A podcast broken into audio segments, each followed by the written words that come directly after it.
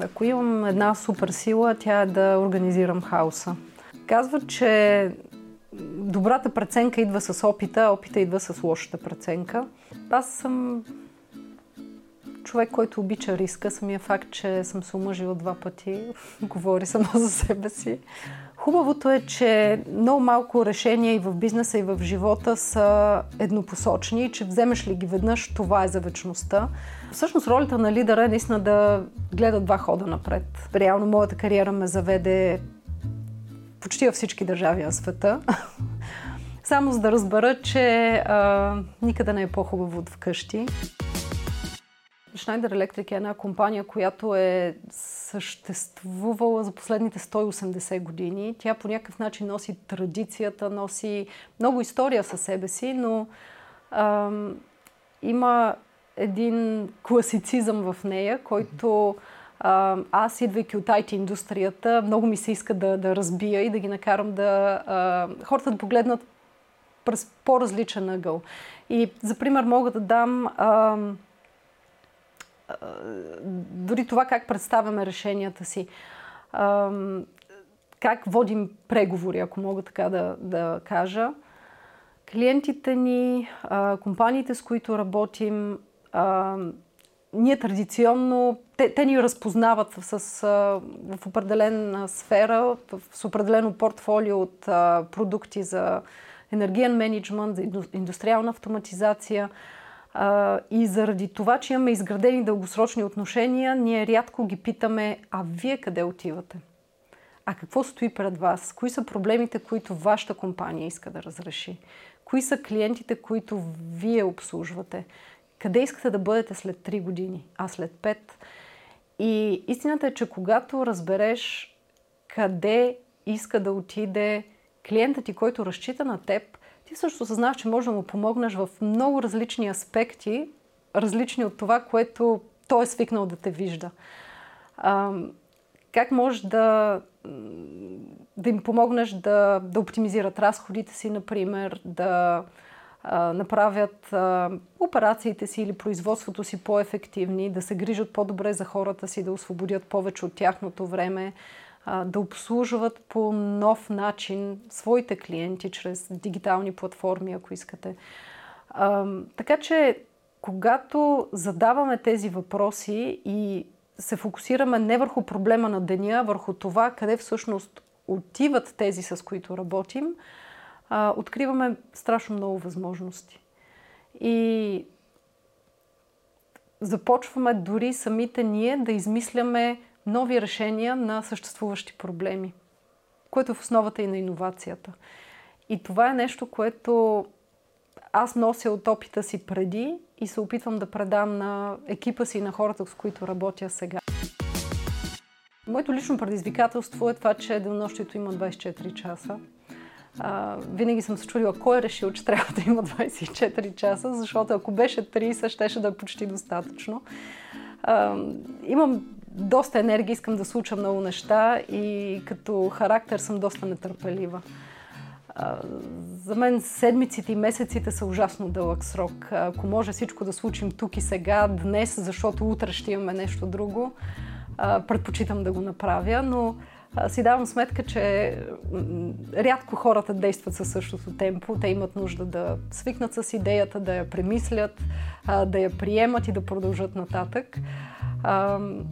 Така че това е едно предизвикателство. Другото е, че и заради това, че има само 24 часа в денонощието, моето лично време не стига да се отдръпна, да седна спокойно и да помисля какво следва. Един вид трябва да планирам как да а, направя ремонт на самолета, докато той лети. И той не трябва да, той трябва да остане във въздуха, защото очакванията на, на нашите инвеститори, на пазара, на, на нашите клиенти и партньори към компанията са доста големи. Обещанията, които сме дали, също са големи. Ние трябва да ги посрещаме всеки ден.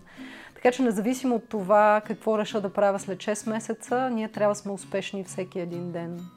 И тук отново науката и изкуството е да се постигне баланса между това как да мислим за бъдещето, но да осигурим и адекватно настояще. и как да, да вървим към това бъдеще по една малка стъпка всеки ден. Тоест уж правим същото, но го правим по малко по-различен начин и крайна сметка отклонението, което сме постигнали след 6 месеца е, ни води там, където искаме да бъдем. Твоето усещане е, че това е добро темпо и посока и нещата се случват. Да, след време ще има адекватна оценка и дали реално са се случили, но това си дам сметка, че е единствения начин, по който мога да го правя.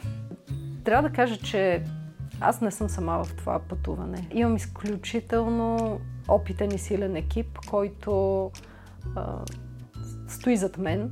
И честно казано, това ние да стигнем до целта и това да не се отклоним твърде много от курса, до голяма степен е и техния принос.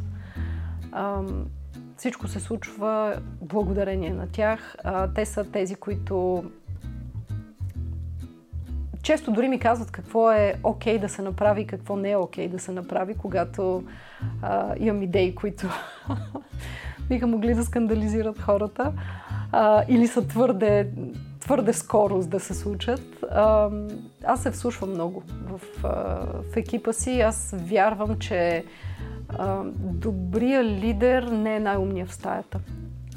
И аз се старая да бъда такава. Слушам активно, а, преценям какво резонира в мен и какво не резонира. А, подлагам всичко на дискусия. В крайна сметка отговорността за взетите решения наистина е моя, но в никакъв случай не мога да казвам, че ги вземам еднолично. Нито сега, нито преди. Успеха е екипен спорт. Това е нещо, в което аз изключително вярвам. Това е нещо, което споделям с екипа си. А, ние сме заедно в това, което правим. И само така бихме успяли. Не всеки менеджер и човек, който управлява други хора и процеси е лидер. Не случайно има термина неформален лидер. Това е лидер е наистина човек, който хората избират да следват. А менеджера е човек, който те следват, защото такава е организационната им структура. И той е висшестоящ.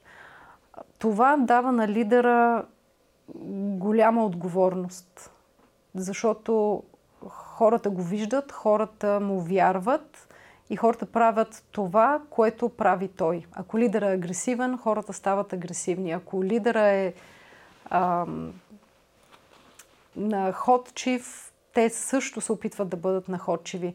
Подсъзнателно хората поддържават на лидера.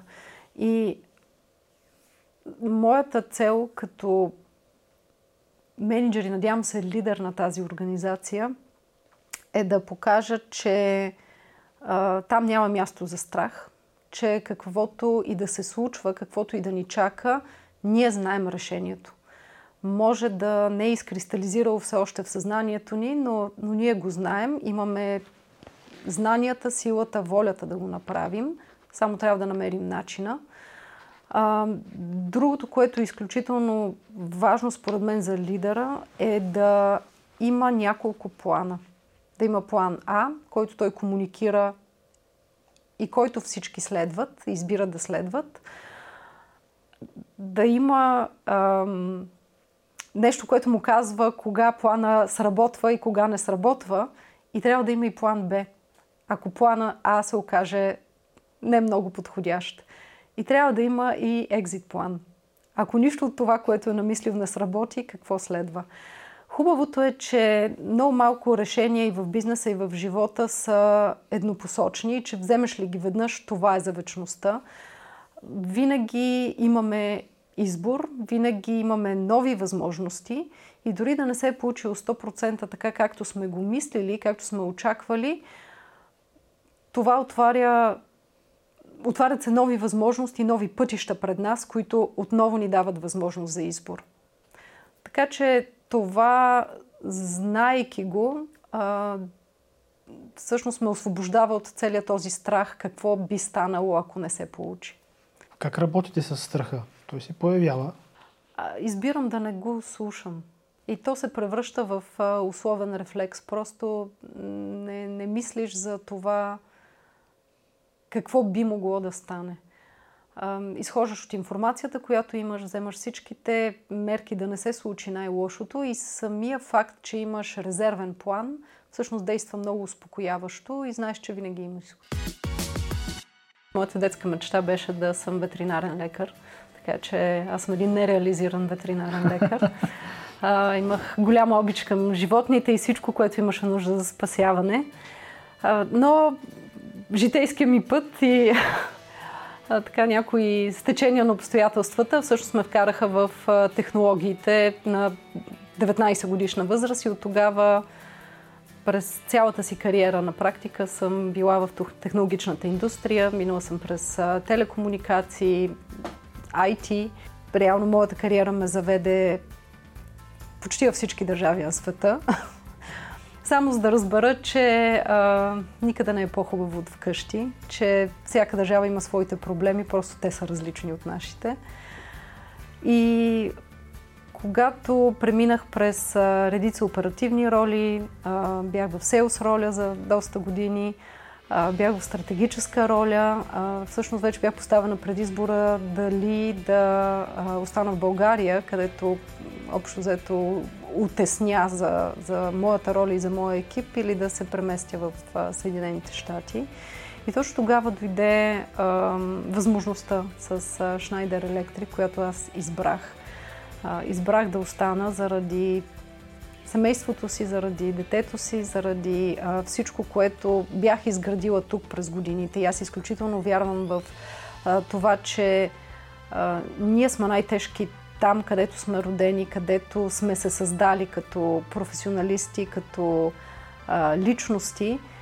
И нашата мисия е да предадем нататък. А доколко може да си позволи да греши човек на вашата позиция? Каква е допустимостта? Грешките са нещо много относително. Аз лично не вярвам нито в грешките, нито в провала.